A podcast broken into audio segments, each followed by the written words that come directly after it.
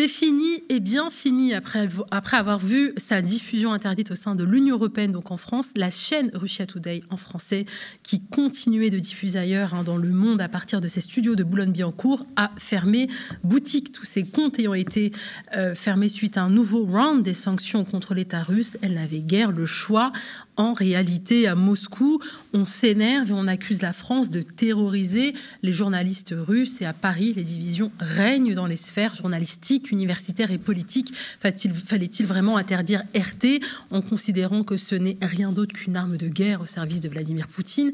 Pour en parler, nous avons contacté plusieurs personnes. Nombre de celles et ceux qui se posent en soutien de l'interdiction de RT n'ont pas voulu ou pu participer au débat que nous avons souhaité organiser pour des raisons de calendrier ou par refus de s'exprimer sur le média.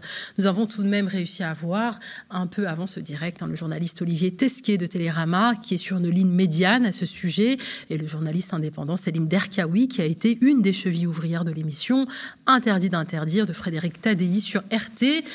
Selim Derkaoui déplore cette interdiction de RT, hein, même si avec Frédéric Tadei, il avait cessé de travailler pour cette gêne dès le début de l'agression russe de l'Ukraine.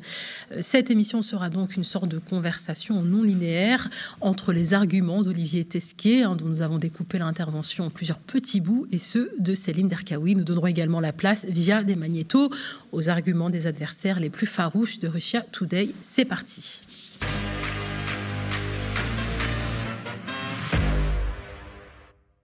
Bonsoir Selim. Bonsoir. Comment vas-tu? Très bien. Super, merci d'avoir accepté notre invitation. Bah, C'était la croix et la bannière hein, pour recevoir des journalistes, pour discuter de ce sujet. Alors, tout le monde s'en empare sur les, les, réseaux sociaux, tout le monde va de son petit commentaire, mais mm-hmm.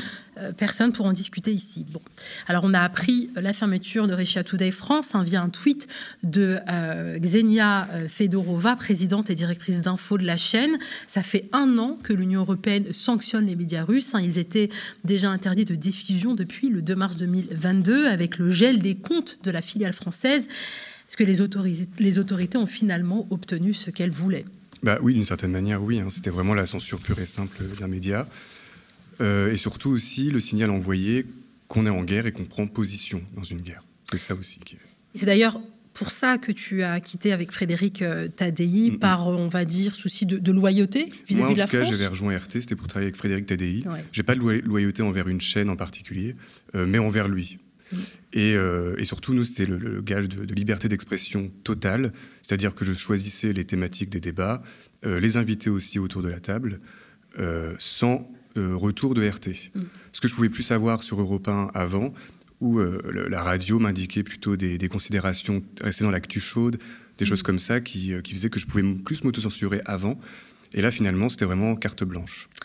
Alors le ministre français de l'économie avait quant à lui expliqué à l'AFP vendredi que les avoirs de la chaîne avaient été gelés en application des sanctions européennes les plus récentes et non à l'initiative directe de l'État français. Qu'est-ce que tu en penses? Bah, Ça, c'est vraiment une, la, porte ouverte à l'arbitraire et ça devrait vraiment inquiéter beaucoup de juristes et beaucoup de nos confrères et, consoeurs journalistes mmh. parce que ça pourrait leur arriver aussi de cette manière-là.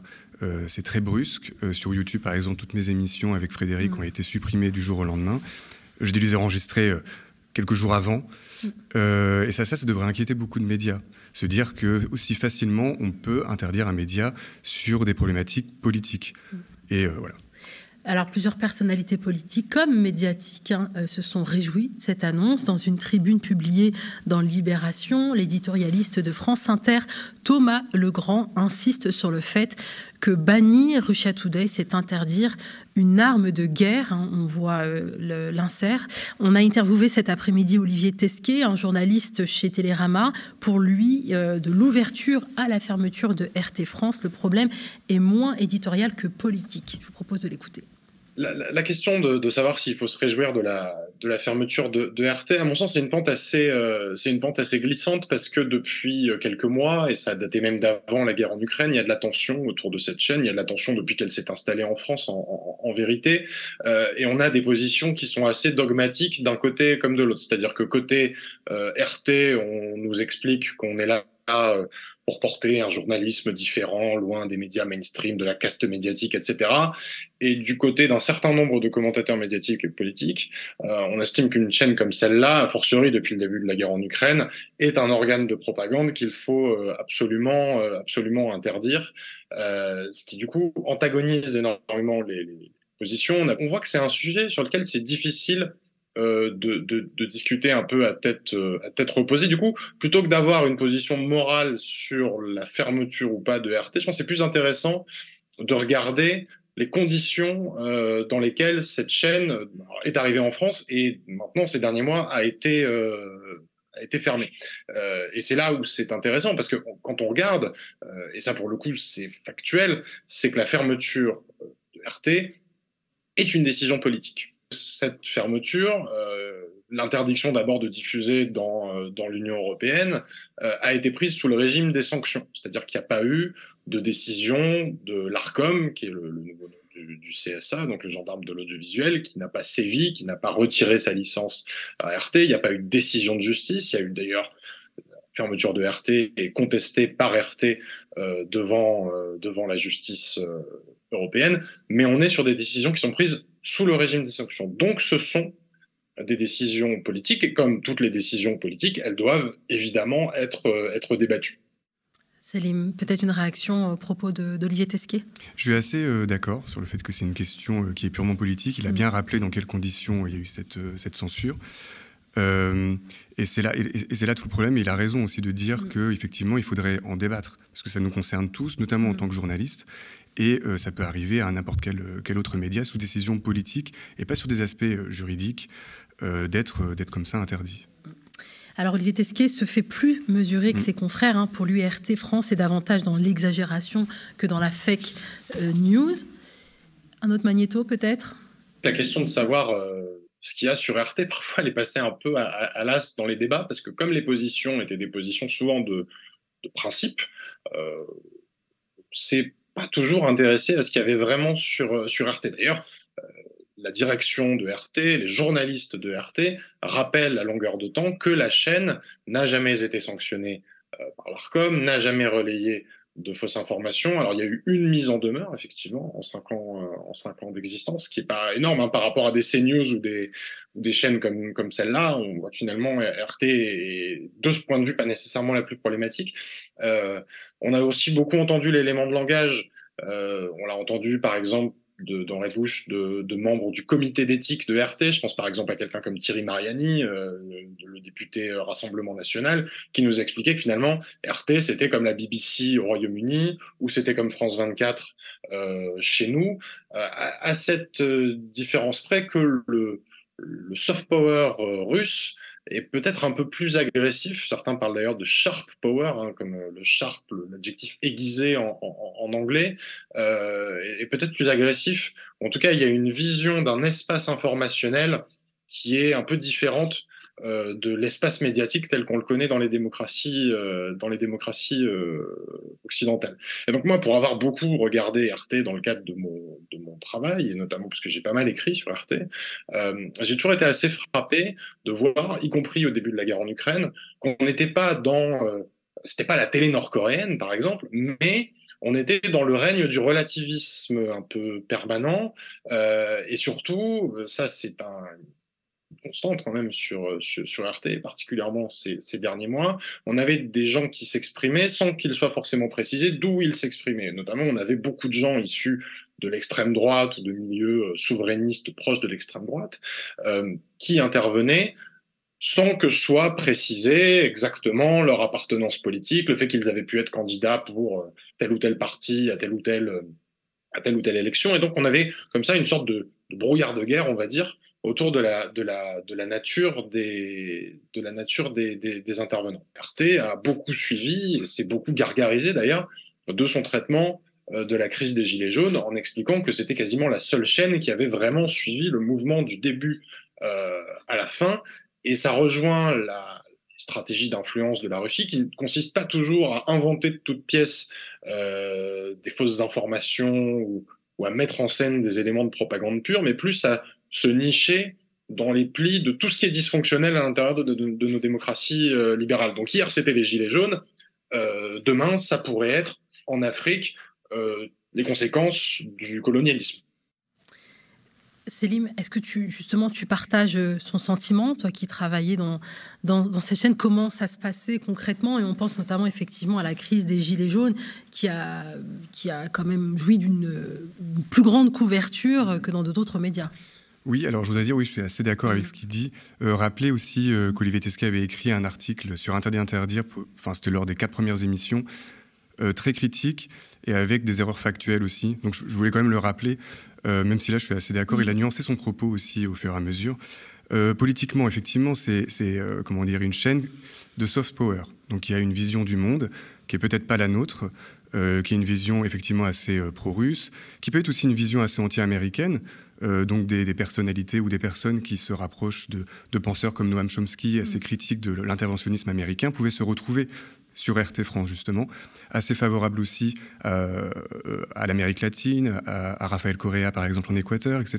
Donc il y avait quand même une vision du monde qui était un peu différente et pas alignée sur les positions du Quai d'Orsay euh, française. Par rapport au mouvement des Gilets jaunes, mm. effectivement, ce qu'il faudrait interroger, c'est pourquoi il y a eu un traitement médiatique très défavorable aux Gilets jaunes, et pourquoi c'est finalement une chaîne russe qui a eu un traitement euh, favorable, oui, peut-être politiquement, mais aussi sans mépris de classe et sans condescendance. C'est que les Gilets jaunes étaient invités comme on pouvait inviter des chercheurs ou des CSP+, euh, pour avoir la parole. Moi, ce qui m'a intéressé, c'était vraiment la légitimité de la parole. Qui peut parler? Et RT, effectivement, il y avait quand même cette dimension-là où euh, des gens des milieux populaires pouvaient s'exprimer. Euh, ce qui n'est pas forcément le cas dans des émissions comme C'est ce soir sur France 5. il y avait une émission sur les retraites hier. Il y avait autour de la table que des CSP+, même pas concernés par l'âge légal 60 ans, euh, qui parlait et qui avait une espèce de légitimité, euh, comme, comme, comme si c'était un peu une émission de filet d'eau tiède avec un présentateur en Stan Smith. Enfin, bon, là, je caricature, mais c'est rigolo. Euh, et, et, sur les Gilets jaunes, ce qui est intéressant, et je pense que tu voudras peut-être en parler aussi, mm. c'est le profil sociologique des personnes ART. Moi, j'avais un peu un, un poste à part avec l'émission Internet Interdit avec Frédéric. On était vraiment dans une bulle. On avait notre émission, on faisait un peu ce qu'on voulait. On nous laissait tranquilles. Moi, les journalistes, je les connaissais pas forcément euh, personnellement. Donc moi, j'ai aussi un avis comme Olivier Tesquet, qui est plus un peu comme spectateur aussi finalement. Euh, j'ai pu en croiser. Et effectivement, il y a quand même euh, des jeunes gens RT. il y avait beaucoup de jeunes qui étaient là-bas. Euh, pas mal de gens des, milieux populaires qui essaient de s'inscrire dans des réseaux médiatiques qui sont souvent réservés aux enfants de la bourgeoisie. Il y a pas mal de chiffres. J'ai fait une grande école de journalisme. Les, voilà, les, 7-8e, c'est des enfants de la bourgeoisie. Et du coup, forcément, ça véhicule une vision du monde euh, qui n'est pas portée sur les 80% de la population française qui sont les classes laborieuses, du coup. Euh, et effectivement, RT, je pense que les programmateurs et programmatrices avaient cette vision-là. En fait, les Gilets jaunes, c'était des gens qui leur ressemblaient finalement.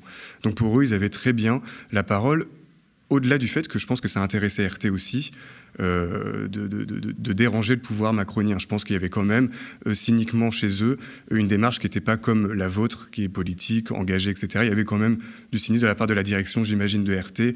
On va faire chier Macron, vulgairement dit, euh, mais pas forcément chez les gens qui travaillaient sur place, qui étaient des journalistes français, qui voulaient un travail aussi, et qui là se retrouvent bien embêtés, mais on va, on va en reparler. Alors, alors, pourquoi? Alors qu'est-ce qui explique cette cette aversion pour, euh, pour RT, euh, on a vraiment l'impression que c'était, euh, même bien avant l'invasion russe en Ukraine, la chaîne à, abattre pour le pouvoir et la diplomatie française. Bah, moi, je pense que si on est cohérent, enfin, du point de vue du pouvoir, hein, je dirais, après la Coupe du Monde au Qatar, on, interdirait aussi Al Jazeera. on peut aussi émettre des, des, critiques très vives à l'encontre de I24, euh, qui est une chaîne ouvertement pro-colonisation en Israël. Euh, mais moi, je suis d'accord que cette chaîne existe. Enfin, liberté d'expression, voilà aussi. Mais dans ces cas-là, euh, soit on est cohérent, soit on ne l'est pas. Et cette interdiction-là, effectivement, elle s'inscrit dans une, dans, une, dans une démarche et dans un alignement du Quai d'Orsay politique. Mm. Au départ, Macron, 2017-2018, il était pour un rapprochement avec Poutine. Il avait une espèce de, de, de, de je crois que c'était par rapport au Quai d'Orsay aussi, mais une ligne réelle politique à ce moment-là. je pense que ce qui perturbait le pouvoir par rapport rapport à RT, c'est moins les considérations sur la Russie que la liberté de la chaîne de pouvoir être très contre pouvoir en fait. Mm. Finalement, c'est vrai que je me souviens que Frédéric Lordon, que justement j'avais invité sur, euh, sur RT, j'ai invité pas mal de philosophes, Jacques Rancière, etc., qui pouvaient parler pendant une heure en direct, ce qu'on ne pouvait pas faire ailleurs par exemple, ça c'était intéressant. Euh, Lordon qui s'était aussi euh, étonné du fait que bah, finalement euh, c'est euh, une chaîne russe où il y aura le plus de, comment dire, de paroles très critiques à l'encontre du gouvernement. Enfin, c'était pas euh, de la housse ou les Salamé, quoi. Il y avait vraiment quelque chose qui se passait. Du vrai journalisme. Oui, c'est ça, exactement. Et évidemment, c'était assez étonnant enfin, que, que, ça venait. Et je pense que c'est ça qui dérangeait le plus Macron au moment en plus du mouvement des Gilets jaunes, où il y avait euh, je crois qu'il y avait le truc de l'hélicoptère à l'Élysée. Enfin, il y avait vraiment une peur du pouvoir et de savoir que le seul média télé en France qui était vraiment le plus favorable à un mouvement social politique, en s'assumant en plus politiquement, euh, des chaînes comme France Info vont faire semblant un peu d'être neutres, mais on va avoir un discours très libéral finalement. Au moins, c'est des chaînes qui s'assument. Et je pense que c'est ça qui faisait plus peur. Euh, le pouvoir. en tout cas, Olivier Tesquet également pense que RT France hein, était déjà bien dans le viseur, en mm, fait, mm, mm. finalement, du pouvoir, la diplomatie française, on l'écoute au plus haut sommet de l'État, la, crainte envers RT, euh, l'aversion envers RT, euh, tient plus à des considérations euh, presque intimes et personnelles qu'à des considérations géopolitiques et des questions de concurrence avec, avec l'audiovisuel extérieur de la, de la France. Je pense notamment à un événement assez traumatique euh, pour, la, pour la Macronie qui ont été les, les, Macron Leaks euh, avant l'élection de, de, 2017. Euh, Macron Leaks qui ont été attribués a posteriori, alors pas sûr à 100%, mais avec un faisceau d'indices assez concordant, euh, Macron Leaks euh, attribué à la, à la Russie, donc la publication de tous ces mails de, de, de l'équipe de campagne d'Emmanuel Macron. Euh, et depuis cette date, Emmanuel Macron nourrit une, une véritable hostilité euh, vis-à-vis de, de, RT. Il faut se souvenir quand même qu'à Versailles, alors qu'il avait Vladimir Poutine euh, debout à côté de lui, il avait il s'était exprimé assez vivement contre ces organes de propagande qui étaient RT euh, et Sputnik. Et donc, il y a toujours eu une, vigilance très particulière euh, de l'exécutif vis-à-vis de RT, où il guettait la moindre sortie de route pour pouvoir, euh, pour pouvoir leur, leur tomber dessus. Alors, évidemment, le début de la guerre en, Ukraine a accéléré, euh, accéléré les choses, euh, fait que l'ARCOM a même pas eu à intervenir, puisque finalement, c'est pas l'ARCOM qui a eu son mot à dire dans la dans l'interdiction de, diffusion, mais je pense que la position de, l'État français sur la question et du gouvernement tient plus dans ce, ce traumatisme originel, on va dire, que dans des considérations géopolitiques. Donc ça serait euh, finalement la résultante d'une décision, d'une affaire euh, euh, personnelle, la, la, fermeture de cette chaîne. Oui, peut-être aussi. Hein. Oui, je pense qu'il a, il a raison, c'est assez mm. intéressant aussi comme, comme analyse. Mm. Après, elle m'intéresse moins le, mm. truc personnel, il y a quand même un truc assez politique. et aussi de, comment dire, de classe sociale aussi. Enfin, il y a quand même ce, ce voilà, ce mépris-là de voir euh, des gens s'exprimer qui n'ont pas le droit à la parole habituellement. Et quand ils s'expriment, ils sont forcément anti-pouvoir, anti parce que finalement, les décisions politiques, elles les touchent euh, au plus profond d'eux-mêmes, par rapport à la retraite, etc. Donc forcément, quand on les invite sur un plateau, euh, c'est pas pour, euh, pour être sympa avec, euh, avec le pouvoir. Comme hier d'ailleurs sur C'est ce soir, enfin ça m'avait assez marqué où Stéphane, Guérini était vraiment très à l'aise autour de gens finalement qui le dérangeaient pas plus que ça quoi. Euh, alors oui, oui, justement, tu parlais effectivement de ce mépris en fait vis-à-vis des classes sociales, mais du coup euh, également un mépris vis-à-vis de la liberté euh, de la presse. Hein, c'est ça en fait surtout. J'ai l'impression que oui. ça raconte euh, une liberté de la presse qui est en, en danger. En France. Là, elle est, en, elle est mm. vraiment factuellement en danger ouais. pour le coup. Et je pense que plutôt que parler de liberté d'expression, on peut parler d'inégalité d'expression. Enfin, je préfère parler de ça parce mm. que finalement, euh, ça, ça, ça, va vraiment jouer là-dessus, sur, euh, sur l'équilibre des plateaux, mmh. qui on va inviter, quels moyens on va mettre euh, dans certains médias. Je, pas, je, pense par exemple à l'État qui finance certains, enfin qui aide un peu à la presse certains médias, qui peuvent aider plus le journal Le Mickey que le Monde Diplo. à une époque, c'était le cas, pas, pas, maintenant, mais c'était quand même assez ahurissant. voilà, il y a plein de contradictions comme ça. Mais aussi pour revenir vraiment sur l'interdiction, mmh. c'est qu'il y, y, a comment dire un phénomène qui est important, c'est que Finalement, on donne des leçons euh, de morale mm. euh, à Poutine sur l'interdiction des médias, sur son traitement des, des, des journalistes.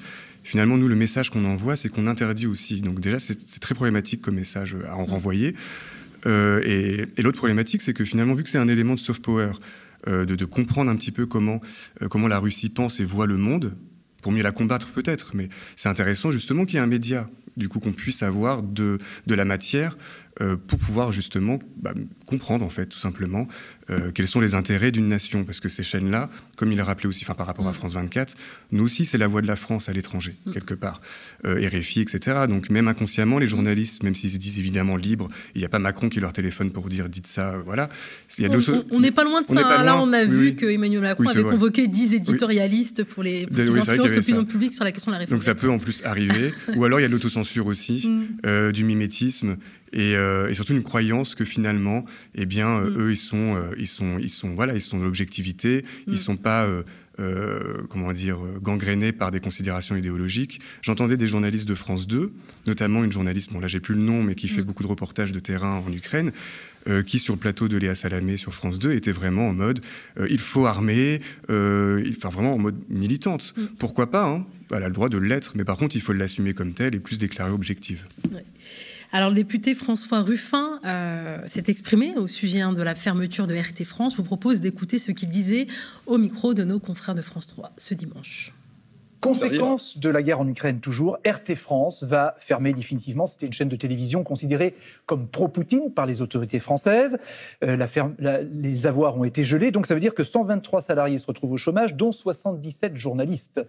Vous avez été journaliste, ce sont des confrères. Est-ce que ce sont des confrères comme les autres? Oui, pour moi, il n'y a pas de doute. Je, suis déjà passé euh, sur RT France. J'ai déjà eu, des, comme plein de gens, hein, des, entretiens avec des journalistes qui venaient sur les conflits sociaux, qui venaient euh, sur euh, la vision du progrès, qui venaient sur un tas de sujets. Je pense que ce sont des journalistes qui faisaient leur travail comme journalistes. Mais RT France n'est pas un média comme un autre. Non. quand on élimine RT France, mais en tout cas, c'est une chose. d'accord avec ça C'est une chose, c'est une décision qui a été prise, mais en revanche, elle est normale. Je, je demande, je demande à ce que les gens qui ont travaillé pour RT France soient pas marqués au fer rouge et que leur carrière soit pas euh, brisée. Donc ça veut dire quoi? Que l'État doit les encadrer? Non, mais ça veut dire que euh, les, dans, les groupes de presse, on regarde, on regarde le, fait d'être passé par RT France comme étant pas euh, quelque chose de négatif, mais comme étant un, vrai travail qui était effectué d'information, de contre-information dans le pluralisme des médias français. Alors, euh, François Ruffin soulève vraiment un point important, c'est que euh, RT, hein, depuis que sa filiale existe, est pointé euh, du doigt par les médias mainstream comme étant un, outil de propagande russe. Est-ce que les 176 salariés, hein, dont une centaine de journalistes cessés sur le carreau, est-ce, que c'est le risque qu'ils soient marqués au fer rouge et soient blacklistés dans d'autres rédactions? Euh, bah, en tout cas, ça fait du bien d'entendre François Ruffin dire ça. Ça m'étonne pas de, lui. Il était journaliste avant. Euh, maintenant, bah là, il est politique. Euh, mm. Finalement, c'est un bien meilleur encore journaliste que les journalistes eux-mêmes, en tout cas ceux qui l'interviewent. Là, ce qu'il dit, c'est important, c'est que lui, il va, il va, penser, comme je peux le faire aussi, en termes de, de salariés. Euh, il y a beaucoup de gens qui peuvent se déclarer de gauche sur les réseaux sociaux qui finalement leur posture morale euh, sur le conflit va prendre le pas sur des considérations salariales en fait. Ça reste des journalistes qui vont euh, se retrouver au chômage, qui vont être licenciés assez brutalement. Il y, en avait qui étaient qui avaient peut-être une considération assez pro-russe, peut-être, ils ont le droit aussi. Il y en avait d'autres, c'était plus par souci, bah, les médias recrutent pas, il n'y a rien, donc on va aller quelque part. Donc c'est plutôt aux médias de s'interroger eux-mêmes sur le recrutement, etc. Donc, et euh, donc là, c'est très bien de mettre l'accent dessus. Et après, sur le, fer rouge, je pense que oui, il a, il a, il a, il a raison. Mm. Je pense que certains euh, auront du mal euh, à, retrouver du, travail après. Mais encore une fois, c'est vraiment ce, partir du principe qu'il n'y a que des bourgeois journalistes et que la, plupart d'entre eux, si ils ont voulu travailler quelque part, c'est juste parce qu'ils avaient envie. Moi, je veux bien qu'on pense ça pour des journalistes de BFM, je ne parle pas des éditorialistes, des journalistes, mm. euh, qui, s'ils travaillent à BFM, bah, très bien, vous êtes, euh, vous êtes très favorable au gouvernement, vous avez une, politique très libérale, vous êtes des enfants de bourgeois, donc finalement, vous auriez pu faire un autre métier. Vous n'étiez pas obligé mm. non plus. Donc, euh, on, on, peut partir sur ce jeu-là, mais dans ces cas-là, autant le faire pour personne et rester cohérent, ce que fait Ruffin. Est-ce que toi, typiquement, euh, euh tu as galéré pour retrouver un travail après être passé par RT Est-ce que ça t'a été reproché lors d'entretiens euh, euh, d'entretien, quoi, dans le cadre de recrutement? Non, alors mm. je pense que plutôt à des. je pense à une, à une journaliste. Qui, qui, avait un recrutement pour un, pour un site. Mm. Finalement, il avait proposé de venir à un entretien d'embauche pour finalement euh, lui faire le reproche d'avoir travaillé euh, sur RT pour finalement ne même pas la prendre. Enfin, elle a perdu son temps, etc. C'est très humiliant. Mais moi, non, parce qu'effectivement, j'avais une position un peu à part, vu que je m'occupais de mon émission Interdit mm. d'interdire avec Frédéric Tadei. On était un peu des espèces d'électrons libres, un peu comme ça. Donc finalement, moi non. Et depuis, depuis l'arrêt de l'émission avec, avec Frédéric, bon, voilà, moi j'écris des piges d'enquête pour le monde diplomatique. Avant, j'étais avec Nicolas Framont aux médias Frustration. Euh, donc voilà, moi je continue mon diplôme à écrire mes articles, mais pour certains ça va être plus compliqué parce que du coup ils auront la, la, marque, comme disait très bien Ruffin, d'avoir participé euh, à euh, ce que eux ils prétendent comme un simple organe de propagande, sans les voir comme des journalistes qui cherchent du travail en fait. Comme... En fait c'est un, un, peu la double peine en fait, c'est qu'ils vont être sanctionnés parce qu'ils ont travaillé à RT France et ces personnes pour en connaître aussi certaines, sont issues, on va dire, ce qu'on ce appelle l'immigration euh, post-coloniale et qui est déjà discriminée sur le marché de l'emploi, bah notamment euh, mm. dans le marché des médias. Quoi. Bah parce qu'on connaît les, chiffres de l'INSEE sur la discrimination à l'embauche. Mm, mm. Euh, c'est la discrimination à l'embauche, elle va pour toutes les entreprises, dont les entreprises de presse aussi. Elles sont dedans. Donc il faut qu'elles se remettent en question plutôt que de juger moralement les autres. Alors, ce n'était pas la première fois hein, que la chaîne est critiquée sur sa ligne éditoriale. On écoute euh, les propos de Patrick Evenot. Il est beaucoup moins empathique que François Ruffin. Écoutez. Quand on rentre dans un média, on sait quelle est la ligne éditoriale de ce média. Et quand les journalistes ont été embauchés à RT ou à Sputnik, ils savaient très bien que c'était des, des, médias de propagande de l'État russe qui visaient essentiellement à déstabiliser les démocraties européennes, que ce soit en France, en Allemagne ou en Angleterre, à déstabiliser les démocraties européennes, à déstabiliser les sociétés européennes de façon à faire le jeu de Poutine. Ce sont donc bien des médias de propagande. Comme tels, les journalistes s'en sont aperçus. Mais pourquoi on leur a donné l'autorisation d'émettre et, même en France euh, l'autorisation d'installer une, rédaction puisque RT France est basée euh, près de Paris? Euh, alors, on peut très bien donner l'autorisation d'émettre dans le cadre de la liberté d'expression tant qu'on n'est pas en guerre.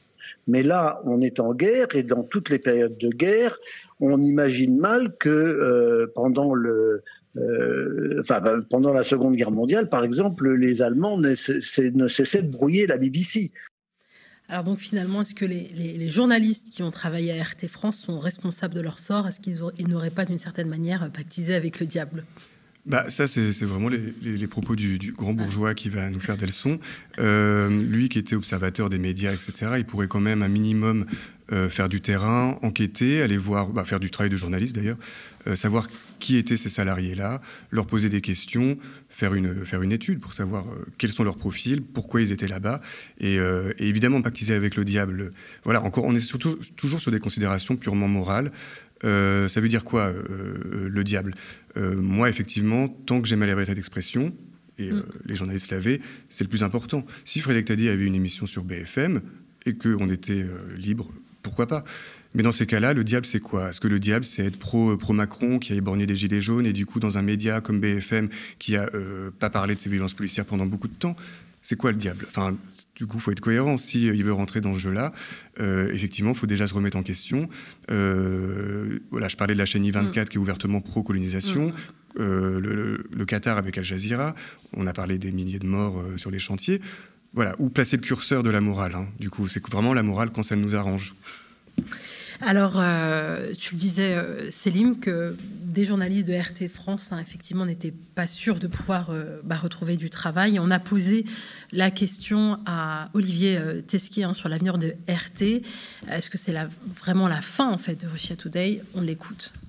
RT euh, existe toujours de manière institutionnelle de toute façon, dans la mesure où la maison mère, euh, TV Novosti, euh, à Moscou, existe toujours. C'est-à-dire que là, aujourd'hui, et c'est ce que disent les chercheurs spécialisés sur la, sur la question, il y en a quelques-uns en, France, nous expliquent que c'est la fin de ces espèces de, de postes avancés de RT à, à l'étranger. Donc il y avait en Allemagne, au Royaume-Uni, aux États-Unis, en France, là, avec la fermeture, bon, bah, il y a une, relocalisation euh, de, force un peu vers, euh, vers la Russie, euh, ce qui laisse à penser qu'il pourrait ensuite y avoir d'autres développements et il pourrait y avoir d'autres contenus en français sous une autre, sous une autre forme, peut-être d'autres pays. On qu'Arte a voulu monter d'abord au Kenya, maintenant peut-être en Afrique du Sud, un vrai bureau africain. Donc il peut y avoir aussi la volonté de toucher des audiences francophones qui ne serait pas nécessairement en France, avec toujours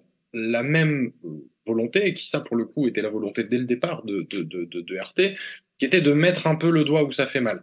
Donc, si on comprend bien, on retrouvera certainement donc, des contenus de RT sous d'autres formes sur nos réseaux sociaux, hein, via leurs antennes, qui ciblera déjà un public euh, fidèle et acquis euh, à la chaîne, alors que finalement, c'est pas plutôt une mesure euh, symbolique ah oui, c'est peut-être une mesure symbolique mm. hein, euh, pour, faire, euh, pour, faire, euh, pour faire peur.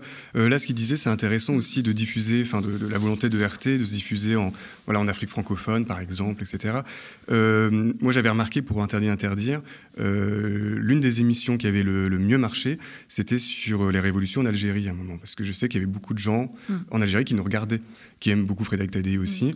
Euh, et, ça, c'est intéressant stratégiquement. Encore une fois, il faut rester vraiment sur des considérations assez géopolitiques de soft power. Pour la Russie, c'est intéressant d'aller justement regarder du côté euh, de pays qui sont un peu critiques de, de, de, l'emprise internationale des Américains, assez critiques aussi euh, de, l'Union européenne, etc. Donc, voilà, ce qu'il dit là, c'est effectivement stratégiquement pour la Russie, c'est assez intéressant d'aller dans des territoires qui sont pas, qui sont comment dire, aux yeux des Américains du côté de l'axe du mal, mais entre guillemets, voilà, dans, dans, un, dans un contexte géopolitique qui est très fort, de, voilà, d'avoir d'autres voix. Mm. Euh, voilà. Alors la, la, diplomatie russe a bien évidemment réagi à cette, à cette euh, décision. La diplomatie russe avait menacé hier en disant, je cite, le gel des comptes de RT France entraînera des mesures de rétorsion contre les médias français en Russie. Est-ce qu'il y a un risque d'escalade entre la France la Russie. Olivier Tesquet nous a donné euh, son sentiment sur le sujet. la question de savoir si euh, cette interdiction va, entraîner des conséquences euh, et peut-être entraîner des, représailles.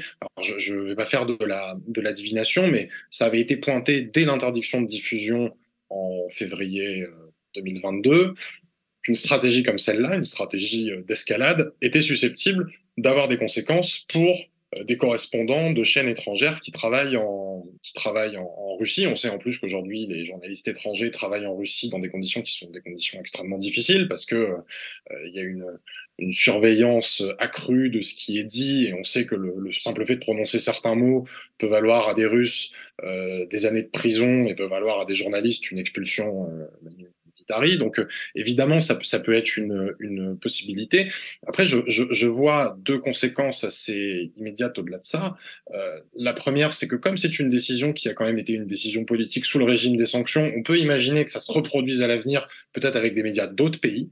Euh, c'est quand même, ça crée une espèce de jurisprudence, même si encore une fois, c'est pas une décision juridique, mais qui est susceptible, voilà, de, de, faire un peu date.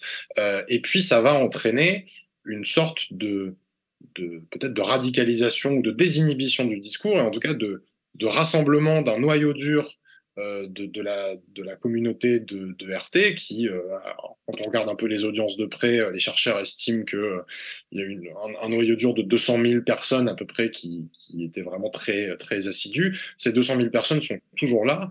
il y a une offre qui, qui n'attend que de trouver une demande. Donc, euh, il va falloir aussi surveiller la recomposition euh, du, paysage médiatique euh, consécutivement à cette, à cette fermeture, même si, encore une fois, c'est une fermeture officielle, entre guillemets, parce que le robinet financier est, coupé, mais ce n'est pas une disparition. Est-ce que tu le vois aussi, toi, Céline, ce risque de voir des bureaux et des correspondants pour des médias français expulsés du territoire par les autorités russes? Ah bah bien sûr, ça c'est clair. Et justement, je trouve, enfin après c'est vraiment point de vue personnel, hein, mais mm. euh, que cette décision-là euh, est, assez inconsciente de la part du mm. pouvoir euh, sur les journalistes présents là-bas aussi. Mm. et ça, ça montre bien le, mépris que peut avoir aussi Macron sur les journalistes sur ce métier-là. Hein. C'est quand ça l'arrange, comme d'habitude. Hein. C'est quand c'est pour être très sympa avec lui, j'adore le, journalisme. Quand c'est le cas contraire, non. Et là, finalement, c'est son mépris du journalisme en tant que profession euh, qui, qui, fait, qui fait en sorte qu'il il, il capte pas cette conséquence-là, qui peut être grave pour les journalistes sur place là-bas. Et le risque, finalement, ça sera aussi peut-être que la Russie euh, se coupe du reste du monde, euh, du monde médiatique. Clairement, oui, oui, aussi. Merci beaucoup, bah, Céline Derkaoui, d'avoir répondu à, nos questions. Peut-être que tu voudrais ajouter quelque chose, en fait, bah, au sujet de cette, cette décision qui est quand même finalement très drastique. Hein. Ils découvrent finalement le gel de leur fonds avant de, clôturer cette émission Est-ce que tu voudrais revenir sur euh, peut-être ton expérience ou apporter un autre témoignage? Euh, Peut-être que ce que, j'aurais à dire, c'est par rapport aux médias et à nos confrères et consoeurs mmh. journalistes, déjà qui s'inquiètent de ce qui se passe. qui fassent des tribunes. En général, ils aiment bien faire des tribunes. Donc, qui fassent des tribunes, c'est très bien.